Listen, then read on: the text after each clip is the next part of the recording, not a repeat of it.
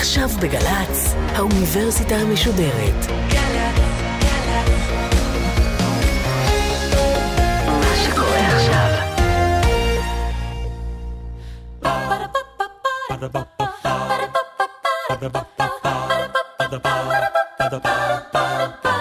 האוניברסיטה המשודרת מציגה המאה ה-21 עם ליעד מודריק והסמסטר הגירה, והפעם שיחה נוספת עם הדוקטור קארין אמית, ראש התוכנית להגירה ושילוב חברתי במרכז האקדמי רופין במבוא להגירה. עורכת ראשית מאיה גייר. ערב טוב לכם, אתם על האוניברסיטה המשודרת ואנחנו בתוכנית השנייה בסמסטר הנוכחי שנושאו הגירה, ואיתנו דוקטור קארין אמית, ראש התוכנית לתואר שני להגירה ולשילוב חברתי במרכז האקדמי רופין. שלום לך. שלום. סיימנו את השיחה שלנו בשבוע שעבר בשאלה איך נראה דמותו של הפליט או המהגר בן זמננו. עוד מעט ננסה באמת לגעת בכאן ועכשיו האירופי ומה שקורה שם, אבל עוד לפני כן היסטוריה של ההגירה כאן בישראל. אפשר לדבר על הגירה, עלייה היא גם בעצם סוג של הגירה? כן, אם דיברנו בשיעור שעבר שהגירה או ההגדרה של מהגר היא הגדרה מאוד כללית של אדם שחי בארץ שהוא לא נולד בה, אז ברור שעולה הוא מהגר. הייחוד כאן הוא שבאמת התפיסה הישראלית היא שהמהגרים העולים שמגיעים לארץ, בעצם יש להם איזשהו קשר מוקדם למקום. אפשר להסתכל אפילו על היהדות כלאום, ובעצם אתה יכול להגיד, הם לא ממש עזבו, הם חוזרים הביתה. מגדירים את זה כשבעת תפוצות. ולכן טענה היא שזה לא מקום זר לגמרי, אלא היסטורית היה לך קשר איתו. עם זאת, אם אנחנו מסתכלים בצורה יבשה, בן אדם לא נולד כאן, כן. והוא מגיע מארץ אחרת, ולכן בהגדרה הכללית הוא מהגר. ההבדל שאנחנו מייחסים, אגב, הוא ייחודי בגדול, אבל הוא לא יחיד. יש עוד מדינות שיש להם דברים דומים. אצלנו קוראים לזה חוק השבות. העולים בעצם שווים חזרה לארץ שממנה הם הוגלו אלפי שנים קודם. במדינות אחרות, כמו בגרמניה, יש חוק דומה, אחרי שמסך הברזל נפל וברית המועצות התפרקה, הציעו לאנשים שיש להם מוצא גרמני לחזור לגרמניה ולהפוך להיות גרמנים. ואיך זה מוגדר? כמו כאן? זה סוג של כמו חוק השבות שלהם, וגם לאותם מהגרים היה שם אחר, אוסלנדרס, ובעצם אפשרו להם להיכנס ואוטומטית להפוך להיות אזרחים. ביפן יש משהו דומה, יפן יש לה מדיניות הגירה מאוד קשוחה, היא לא מאפשרת לאנשים שהם לא ממוצא יפני להיכנס, אבל אם בעצם יש לך מוצא יפני ואתה מוכיח את זה, אז מקבלים אותך בברכה. ולכן מהבחינה הזאת זה לא שונה מהחוקים האלה. מה שמייחד את חוק השבות שלנו, שהוא חוק ההגירה אגב המרכזי שיש לישראל, ואחר כך נדבר על חוק הכניסה שהוא החוק הנוסף, אבל הוא החוק שמסדיר את מרבית הכניסה של אנשים שלא נולדו פה, או מה שנקרא מהגרים. עכשיו החוק הזה שחוקק באמת עם הקמת המדינה כמה שנים לאחר מכן, הוא חוק שאומר הזכאות לכניסה לישראל, ואגב, כניסה והפיכה לאזרח, שזה משהו די ייחודי בהקשר הזה, היא של אדם שהוא יהודי. בעצם כל יהודי זכאי לעלות לארץ, ללא סלקציה סוציו-אקונומית, דמוגרפית כלשהי. ואז עולה השאלה של מי הוא יהודי. נכון. כשחוקק החוק, הייתה ממש הצמדה בין ההגדרה הדתית, עם היהודיה, לבין ההגדרה של חוק השבות. וזה מה שהיה בהתחלה, למעט מספר סייגים, שאם אתה עלול לפגוע בביטחון המדינה, או יש לך מחלה מאוד מסוכנת שיכולה לפגוע, וגם אגב, אם אמרת את דתך. בהמשך, מה שהוסיפו זה בעצם הרחבה של ההגדרה של מי הוא יהודי, שוב, בתוך חוק השבות, ואמרו שאם היו יהודים, שלפי הנאצים היו יהודים, אבל הם לא היו יהודים לפי הדת, ובעצם פה די הצמידו את זה לחוקי נירנברג, והלכו הדרגת הסבא סבתא. זאת אומרת שמדינת ישראל לא תסגור את שעריה בפני מי שנרדף על ידי הנאצים, או יכול היה להירדף על ידי הנאצים. נכון, ולכן היום בעצם ההגדרה של חוק השבות היא מרחיבה יותר.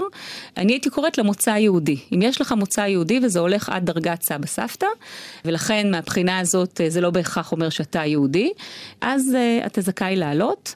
מה שמעניין בחוק הזה, שהוא צמוד אל חוק האזרחות, שאומר שאם עלית לארץ, ואתה מוגדר כעולה, אז אתה אוטומטית גם אזרח, והיפותטית, אם יש למחרת בחירות, אתה גם יכול להצביע, זה די ייחודי, גם בהקשר הבינלאומי. והזכרת קודם, לצד חוק השבות, ישנו חוק הכניסה. נכון. אם אתה לא עולה... בעצם אם אתה לא יהודי? כן. אם אתה לא יהודי, אני רק אולי אוסיף שבחוק השבות יש כן אופציה, או ללא יהודים לפי ההלכה, אבל שיש להם מוצא יהודי, או לבני זוג של יהודים, שזה גם חשוב להגיד את זה. אבל אם באמת אתה לא זכאי להיקרא עולה, אז בעצם יש את חוק הכניסה שאומר ששר הפנים יחליט האם באמת הבקשה שלך להיכנס ולהישאר בסופו של דבר מאושרת. יש פה משקל מאוד משמעותי לשר הפנים, למשרד הפנים בהקשר הזה, ואז מה שזה אומר שנקודתית מסדירים את העניין הזה. אני אתן דוגמה, אם אתה שחקן כדורסל מאוד מוצלח ורוצים שתישאר פה, אז יהפכו אותך לאזרח. יהפכו אותך לאזרח ואתה דרך חוק הכניסה נשאר. מקרה מעניין בהקשר הזה הוא דווקא עולים מאתיופיה, שאני חושבת שלא הרבה מודעים להבדל בקליטה של חלקים שונים של האוכלוסייה הזאת. אם בשנים הראשונות כשהבינו שיש יהודים באתיופיה, הייתה קהילת ביתא ישראל ושלחו נציגים לבדוק האם אכן הם זכאים לעלות לפי חוק השבות, האם הם אכן יהודים. וכשהרב עובדיה יוסף זכרונו לברכה הכיר, וככה גם הממסד הדתי, הם נכנסו לארץ דרך חוק השבות.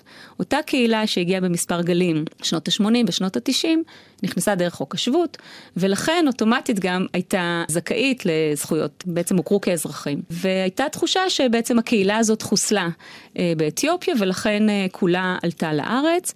הסתבר שיש עוד אנשים שטוענים שיש להם מוצא יהודי, או שהם עברו איזושהי המרה, אם זה בכפייה או אם מבחירה, רובם מדובר על התנצרות, ועזבו את הקהילה היהודית עוד באתיופיה, והם רוצים לעלות ורוצים לחזור ליהדות. בהם לא הכירו כיהודים, גם בגלל ההתניה הזאת של חוק השבות, שאומר שאנחנו לא נקבל אנשים שהם יראו את דתן, ולכן כאן בדיוק נכנס חוק הכניסה, הם נכנסים עם מסכימים להכניס אותם דרך חוק הכניסה, ואנחנו רואים שזה קורה בטפטופים, כי שר הפנים... הדיונים הנמשכים על בני נכון, הפלשמורה.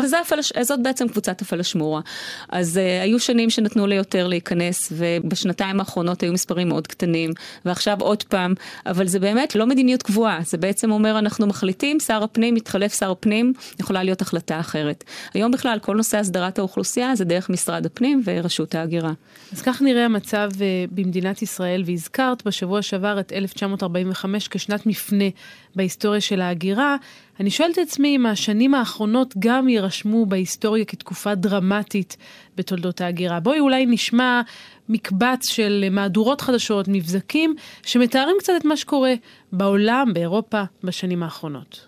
Europe's migrant crisis is getting worse by the day. A migrant crisis spiraling out of control. Hundreds of thousands of asylum seekers are risking everything. A human wave washing over Europe's southern shores. Hundreds of thousands of migrants have streamed into Europe. The largest influx there since the end of World War II. אז זה נשמע דרמטי. זה דרמטי. זאת אומרת, אי אפשר להתכחש לעובדה הזאת. זה דרמטי. הסכסוכים שקורים במזרח התיכון באמת מובילים לגלים עצומים, ואגב, חלק מהמדינות שמאוד מתמודדות עם זה, ועל זה פחות מדברים, זה ירדן, זה לבנון, זה מדינות שנמצאות בעצם לא רחוק מאיתנו, טורקיה כמובן, לשם מגיעים חלק מהפליטים. על טורקיה כן מדברים, כי טורקיה זה השאר לאיחוד האירופי. נכון, ולכן מדברים עליה וגם מנסים להגיע עם הטורקים לאיזשהו הסדר, ובהקשר הזה זה מאוד מעניין, כי טורקיה משחקת פה איזשהו משחק, מצד אחד היא מאפשרת, מצד שני היא בולמת, היא רוצה להיכנס לאיחוד האירופי, ולכן היא עושה מאמצים. אבל עד כמה ההיקפים האלה של מאות אלפים, אפילו מיליונים, הם חסרי תקדים בהיסטוריה שלנו? הם לא חסרי תקדים בהיסטוריה, כי שוב, גם שמענו בקטעים פה מדובר על מאז מלחמת העולם השנייה, נכון? גם פחות מדברים על גלים שגם קורים מאפריקה, וזה כל הזמן קורה, שמדי פעם מספרים על אונייה של אפריקאים, שאגב הם לא מבקשי מקלט בהגדרה, זה באמת אנשים שמחפשים את מזלם בגלל מצב כלכלי מאוד קשה במדינות המוצא שלהם, חלקם באמת מגיעים כתוצאה מסכסוכים, אבל יש ניגרים, ויש עוד מהגרים ממדינות אפריקאיות אחרות, אין ספק שזו תופעה. בין היתר, כי מאז מלחמת העולם השנייה, או אם נלך קצת אחורה, ואני חושבת שזה כאן השינוי במאפייני המאגרים הוא דרמטי. אם נלך קצת אחורה בהיסטוריה, רוב המאגרים עד למלחמת העולם השנייה, ואגב, גם לאחריה, היו אירופאים. זאת אומרת, מי היה מאגר? המאגר הטיפוסי היה אירופאי. אז היו אותם מגלי ארצות מפורטוגל ומספרד ומאנגליה ומהמקומות האלה שנסו ומצאו יבשות, ואגב, בנו מושבות. בזזו את אוצרות הטבע. ובעצם הפכו חלק מהילידים לעבדים. אגב, נכון, ובסופו של דבר, האירופאים היו כל הזמן עם הפנים החוצה. הם היו המאגרים. וגם אחרי מלחמת העולם השנייה, אז בעקבות מה שקרה שם, רוב המאגרים היו באמת מזרח אירופאים או אירופאים שעזבו את היבשת. אז עכשיו לא מדברת על מגלי ארצות, את מדברת נניח על מאגרים לארצות הברית. נכון, שחלקם משכילים, highly skilled, מאגרים מסוגים שונים. בשנים האחרונות מה שאנחנו עדים זה שהמאפיינים של המאגרים השתנו. פתאום המאגרים הם אחרים, הם היו קיימים אבל במינונים הרבה יותר נמוכים, ומה שמעניין פה זה שפתאום אירופה הופכת להיות מדינה שקולטת מאגרים. בניגוד לארצות הברית וקנדה ואוסטרליה, שלקח להם אמנם כמה שנים, אבל ההגדרה שלהם היא הגדרה כמדינת הגירה. הם רואים את עצמם כמדינת הגירה, גם אם הם לא קיבלו את כולם, וגם אם יש להם מגבלות. התפיסה היא שהם נבנו על ידי מאגרים, והמדינות האלה כן מקבלות מאגרים, במגבלות שונות לפי המדיניות, אבל כן תופסות את עצמן כמדינות הגירה. אירופה, המדינות השונות באירופה, לא הגדירו את עצמן כמדינות הגירה, אלא מדינות אתנו-לאומיות. אז פתאום זה נורא חדש להם, כי הם בעיקר שלחו מאגרים החוצה, וההתמודדות הזאת היא חדשה, המאפיינים של המאגרים הם אחרים, מאגרים מוסלמים, מאגרים אפריקאים, אחרים, מהבחינה הזאת שגם התרבות היא מאוד שונה, וזה יוצר את התחושה הזאת, שהרבה פעמים גם מוקצנת, זה הופך, בגלל שמדובר על חלק מהמיעוטים, שהם מיעוטים נראים, אז יש תחושה שבאמת של הצפה. זה לא חסר תקדים, היו הגירות כאלה, אבל המאפיינים של המאגרים היו אחרים. אבל אני שואלת עצמי, עד כמה זה היה צפוי בעצם? זאת אומרת, אם אנחנו מסתכלות על איך שהתנהלו הדברים, אירופה יושבת על, לא רוצה להגיד סיר הבשר, אם אני חוזרת למצרים שבה פתחנו, אבל כן יושבת על, אני כן אגיד, על סיר הבשר, וחיה את חייה ברווחה יחסית, בעוד שמדינות אחרות רבות בעולם, רמת החיים ואיכות החיים היא הרבה יותר נמוכה. אולי מתישהו זה היה צריך לקרות, אולי אנחנו רואות עכשיו את מה שהוא בעצם מהלך בלתי נמנע של ההיסטוריה. כן, הנטייה בכלל של מאגרים מארצות פחות מפותחות, לעזוב לארצות מפותחות, זאת נטייה מאוד ידועה ומאוד אגב הגיונית וברורה. אנשים רוצים להציל את עצמם, אנשים רוצים לשפר את רמת החיים שלהם. היום גם המידע מאוד זמין, אתה יכול לדעת מה קורה בכל מקום, אתה יכול לברר מראש, אתה יכול לקנות כרטיס טיסה יחסית בזול. אז מהבחינה הזאת, הגירה הפכה להיות יותר פשוטה. כמה שלא תשים גבולות, בסופו של דבר תמיד תימצא איזושהי פרצה. ותמיד יהיו אנשים, וחלק מהדברים פה הם גם פליליים, זאת אומרת, יש הרבה מאוד אנשים שגוזרים קופונים על בסיס המעבר הזה, אז זה יקרה. עכשיו, אירופה בשנים האחרונות פשוט התחזקה מבחינה כלכלית, אז היא הופכת להיות מאוד אטרקטיבית. האיחוד האירופי, לצד הקשיים שאנחנו רואים שמתגלים עכשיו, יש לו גם הרבה מאוד יתרונות, ואנשים אומרים, כדאי לי להגיע, למה שאני לא אשפר את מצבי. ויש גם קרבה גיאוגרפית. ויש גם קרבה גיאוגרפית, ועוד דבר שהוא מאוד משמעותי, יש גם עבר בחלק מהמדינות האלה עבר קולוניאליסטי. אז אם אני מצפון אפריקה, ממרוקו לצורך העניין, ולא טוב לי, ויש שיעורי אבטלה מאוד גבוהים, ואני רוצה לעזוב, ויש לי בכל זאת היכרות עם התרבות הצרפתית, ויש לי צרפתית, אז אני אעבור. ואני אעבור לצרפת, אני לא אעבור לגרמניה לצורך העניין. וחלק מהאנשים האלה אגב הוזמנו. מהגרים שנקראו guest workers, כמו אורח, אמרו בואו, תבואו, תעבדו, תבנו מחדש את אירופה שנהרסה אחרי מלחמת העולם השנייה, הם תרמו לכלכלה, הם בנו אותה, הייתה תחושה כמו אורח שאתה מצפה שמתישהו הוא ילך, שזה יקרה, אבל זה לא קרה. ובכלל אני חושבת שמה שאנחנו יכולים ללמוד מההיסטוריה, זה שאין דבר כזה הגירה זמנית. זאת אומרת, נכון, יש אנשים שיחזרו, אבל יש תמיד איזשהו שיעור של מאגרים, שיחליט להישאר, וצריך להתמודד עם זה, וזה גם מוביל להגירות שרשרת. אז את מדברת על ההתמודדות, בואי אולי נשמע את הוויכוח הסוער, שהתנהל במערכת הבחירות האחרונה בארצות הברית, נוכח או סביב היחס למהגרים. הנה הילרי קלינטון, ואחריה הנשיא הנבחר, Donald Trump. We have to reform our immigration system, and we needed to do it yesterday. We need to show humanity with respect to people who are working, contributing right now, and deporting them, leaving their children alone, doing anything that is so contrary to our core values just makes no sense. אז אומרת הילרי קלינטון במהלך כנס שערכה רשת CNN, אנחנו צריכים רפורמת הגירה, היינו צריכים אותה כבר אתמול, אנחנו צריכים להפגין אנושיות כלפי אנשים שעובדים ותורמים לחברה עכשיו, ולגרש אותם, להשאיר את הילדים שלהם לבד, לעשות כל דבר שכל כך מנוגד לערכים שלנו, אין בזה שום היגיון, כך קלינטון שבעצם לאורך כל מערכת הבחירות נשאה את המסר הליברלי, ההומניסטי הזה, מצד שני דונלד טראמפ עם מסר מאוד מאוד ברור. When politicians talk about immigration reform, they usually mean the following: amnesty, open borders, lower wages. Immigration reform should mean something else entirely. It should mean improvements to our laws and policies to make life better for American citizens. עוד לפני שאני אתרגם את הדברים, כבר מנימת הכל אפשר לשמוע את הבוז שלו לדברים שאומרת הילרי קלינטון. הוא אומר כשפוליטיקאים, קלינטון מבחינתו, מדברים על רפורמת הגירה, הם בדרך כלל מתכוונים לארגון אמנסטי, לגבולות פתוחים, למשכורות נמוכות יותר. רפורמת הגירה צריכה להגיד משהו אחר לגמרי, אומר טראמפ, לכל צעקות הבוז של הקהל לדברים שהזכיר קודם, והתמיכה לדברים שהוא אומר עכשיו. שיפור החקיקה והמדיניות שלנו, כדי להקל על החיים של האזרחים האמריקנים. וזה בדיוק אולי תמצית העניין שאומר טראמפ, המדיניות שלנו לא צריכה לפתוח את שערינו, לא צריכה להסתכל החוצה, היא צריכה להסתכל פנימה. אנחנו צריכים לעשות מה שטוב לנו, למי שכבר חלק מהפרויקט הזה שנקרא ארצות הברית. נכון, וזה ממש משקף, שתי הדוגמאות האלה, באמת את הדעות הקיצוניות, כל אחת לכיוון שלה. קלינטון באמת באה מתוך הגישה שגם הובילה לחקיקה של איחוד משפחות, והחקיקה באמת שהולכת קדימה ואומרת, אנחנו נאפשר לאנשים גם מבחינה הומניטרית להתאחד עם קרובי המשפחה שלהם, ובסופו של דבר היא גם אומרת, יש גם תרומה של האנשים האלה לכלכלה.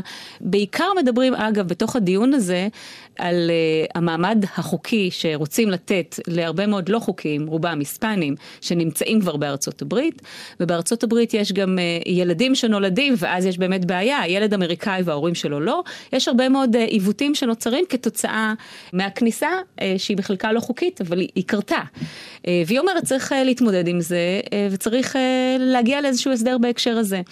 לעומתה, טראמפ בעצם אומר, זה הזמן לקבוע מדיניות שאומרת, אנחנו לא מאפשרים את הדברים האלה, אנחנו נקים חומות, ובדיוק הרצון הזה בעצם לגדר, להתבדל ולדאוג קודם כל לאמריקאים.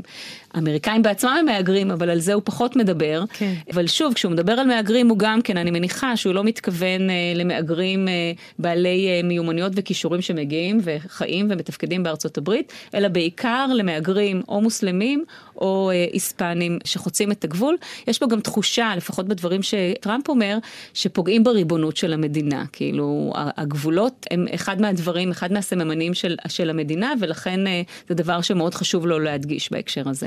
אם את תתבקשי על ידי, נגיד, לסרטט את האתגר המרכזי בקליטת מאגרים שנמצא בפני מדינה, אז זה כלכלי, זה תרבותי, זה השתייכותי. אני חושבת שקשה מאוד להגיד ולהסתכל רק על פרמטר אחד, זה כנראה צריך להיות משהו שהוא משולב.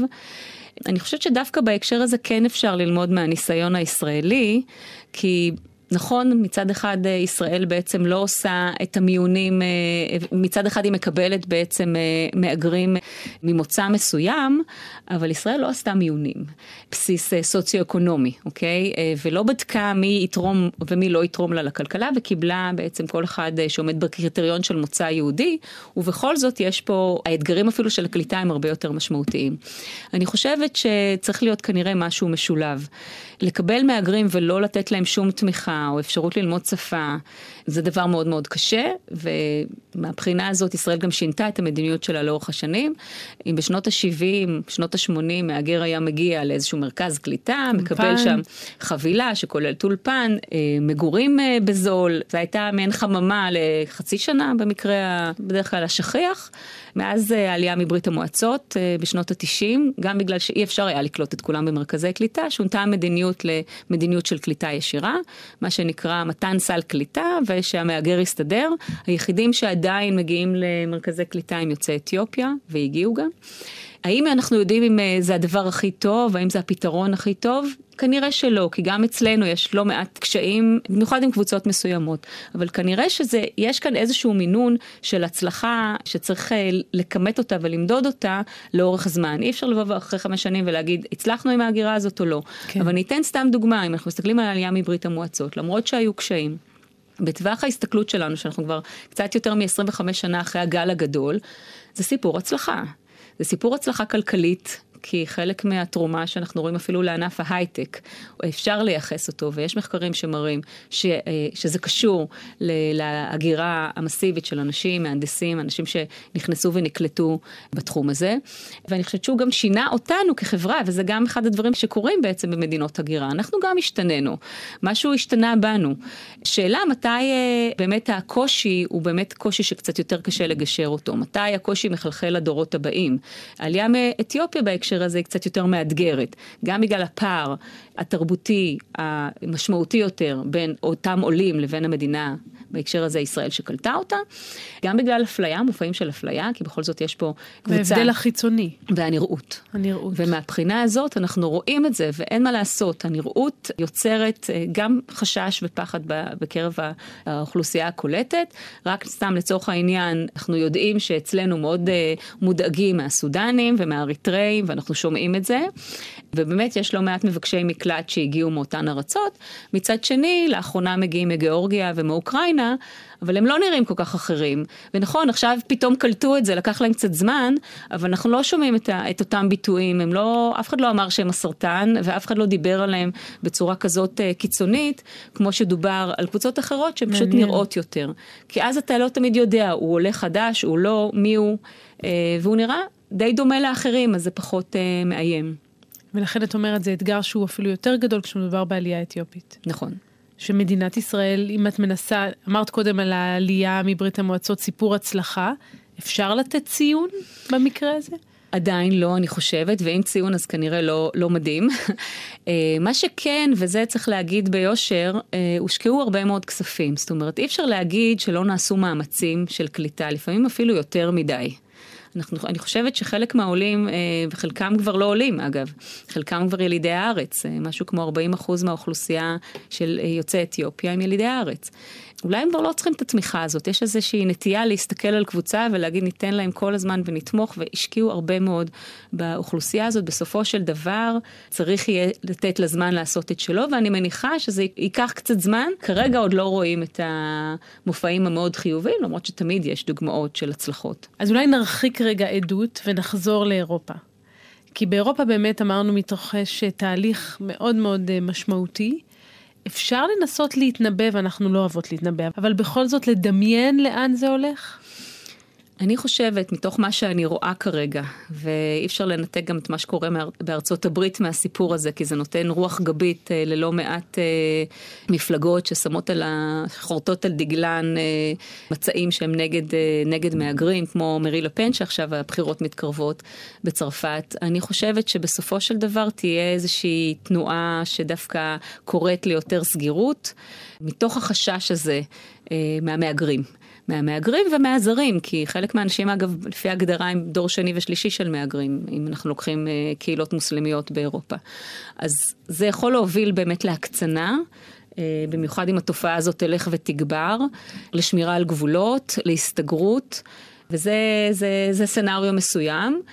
אפשר תמיד להיות קצת יותר אופטימיים ולהגיד, יכול להיות... אנחנו תמיד אוהבים להיות אופטימיים. זהו, אם אנחנו הולכים על הכיוון היותר אופטימי, ומסתכלים דווקא על אולי על חלק מסיפורי ההצלחה, כי גם יש סיפורי הצלחה באירופה, בקליטת מאגרים, וגם אם אנחנו מסתכלים על העובדה שאולי אין כל כך ברירה לאירופה, אם היא רוצה בסופו של דבר להתקיים מבחינה דמוגרפית, אז היא תצטרך לעשות משהו. ואם אולי המודל הגרמני יכול להוות איזשהו מודל, שבסך הכל... יש שם יותר סיפורי הצלחה מאשר במקומות אחרים, לפחות בתפיסה של האוכלוסייה. איך את מסבירה את זה? אני חושבת שזה קשור בין היתר לעבר הנאצי והתחושות שנעשה עוול ליהודים או לקבוצות אחרות, ואני אפילו מתרשמת מתוך כנסים שאני יושבת בסוף, מי שהכי מתון בקרב האירופאים בשולחן הם תמיד הגרמנים. כנראה שהם עברו תהליך... אז זהו, אני תוהה עם זה, כי אם גם אצלם יש את אותן תגובות שאנחנו רואים במקומות אחרים באירופה, רק שבגלל המטען ההיסטורי לא נעים, או אין לגיטימציה להוציא אותה מעל לפני השטח. יש פחות לגיטימציה, בטוח שיש. יש אנשים שעדיין מחזיקים כמובן בדעות יותר קיצוניות, ויכול להיות שגם... הפרשנות היותר אופטימית היא שהטראומה שעברה על האזרחים במדינה הייתה כל כך גדולה, שהיא באמת הפכה אותם ליותר ליברליים, ליותר הומניסטיים. הם עברו תהליך. האם זה הכל הצגה? אני לא חושבת, אני חושבת שבכל זאת הם עברו איזשהו תהליך. האם זה יחזיק לאורך זמן? האם הם לא ירגישו מאוימים בסופו של דבר? זה הכל גם עניין של מינונים. וצריך לזכור שגם הם מבחינה כלכלית יותר חזקים. יותר חזקים. כשאנחנו מסתכלים על יוון לדוגמה, שמתמודדת עם ההגירה, שם זה פחות סימפטי. גם מצבם הכלכלי לא טוב. אז אני חושבת שבכלל המצב הכלכלי הוא כן עניין משמעותי שאי אפשר להתעלם ממנו גם ברמת המקרו, כי באמת מדינות שצריכות גם להתמודד עם אבטלה ועם מצב כלכלי קשה, ויש גם את המאגרים שצריך לתמוך בהם, אין נכונות מצד הציבור לעשות את המאבק הזה, כי אומרים בואו קודם כל נטפל בעצמנו.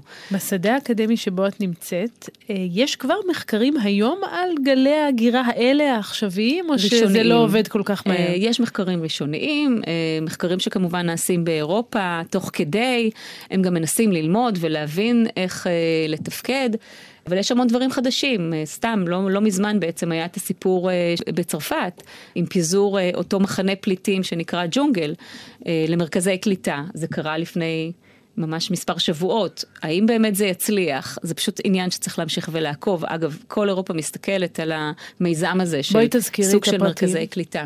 באזור צפון מערב צרפת, התרכזו בעצם מאגרים. זה התחיל מאיזשהו מתקן שהאום אפילו היה מאחוריו, שהתפרק, והמאגרים מכל מיני מקומות, אבל בשנים האחרונות באמת מהמזרח התיכון, מאריתריאה וסודן, התרכזו שם במטרה לעבור בכלל לאנגליה. זאת אומרת, לא רצו להישאר בצרפת. וניסו לגנוב את הגבול דרך מסעיות, דרך הרכבת, וזה הפך להיות מקום שנקרא ג'ונגל, כי אין בו חוקים, ולא הצליחו להשתלט עליהם. עכשיו, היום, מאחר וצרפת נמצאת בתוך מערכת בחירות די סוערת, אז חלק מהעניין הופנה על אותו ג'ונגל, ואמרו, איך אתם לא מסוגלים לטפל בבעיה הזאת? איך אותן תושבים שגרים באזור של אותו ג'ונגל סובלים מהם עדויות, קצת על מחלות וכל הדברים שבאמת מעוררים איום, חוץ מזה שבאמת התנאים ההומניטריים היו שם מאוד מאוד בעייתיים, והחליטו לסגור אותו. מה עושים איתם? מה עושים עם אותם מהגרים, שאגב רוצים להגיע לאנגליה? אבל אנגליה מצד אחד די מנועה לקבל אותם, כי יש כל מיני הסכמים שמונים העברות של מבקשי מקלט. אז מה שקורה בפועל, זה שהם החליטו לפזר אותם במרכזי קליטה, ממש זה השם, כן. שזה כל מיני בתי מלון ובתי ערכה שעברו הסבה לקליטה של אותם מהגרים בקהילה, וזה באמת יהיה מעניין מה יקרה עם זה, במיוחד עם אנשים שלא רוצים להיות שם, כי זה לא אנשים שהגיעו ואומרים, אוקיי, בואו תקלטו אותנו, אנחנו רוצים להישאר ולהיות בצרפת. אני מעריכה שזה לא יהיה מוצלח במיוחד. ולא סתם, נדמה לי, היו כאלה שכינו את כל מה שקורה עכשיו באירופה, הניסוי החברתי הגדול ביותר של המאה ה-21. נכון, אנחנו רק יכולים להסתכל, לנסות ללמוד, לנסות לעקוב, ואולי גם ללמוד מהניסיון הזה, כדי לשפר אצלנו תהליכים של קליטה. וזה מה שנעשה גם בתוכניות הבאות, לאורך כל הסמסטר הזה של האוניברסיטה המשודרת, שכאמור עוסק בשאלה הזו של הגירה, איך, למה, לאן, ומה הגורמים המניעים אותה. אני רוצה מאוד להודות לך על שתי הרצאות הפתיחה שנתת לנו כאן, דוקטור קארין עמית, ואנחנו ניפגש כאמור בשבוע הבא, לא לפני שנודה גם לטכנאי שלנו, עדי קורדבני. אתם כרגיל יכולים לשמוע את התוכניות שלנו גם באפליקציה, יישומון של גלי צהל, ואנחנו כאמור ניפגש כאן בשבוע הבא, בתוכנית נוספת של האוניברסיטה המשודרת. ערב טוב.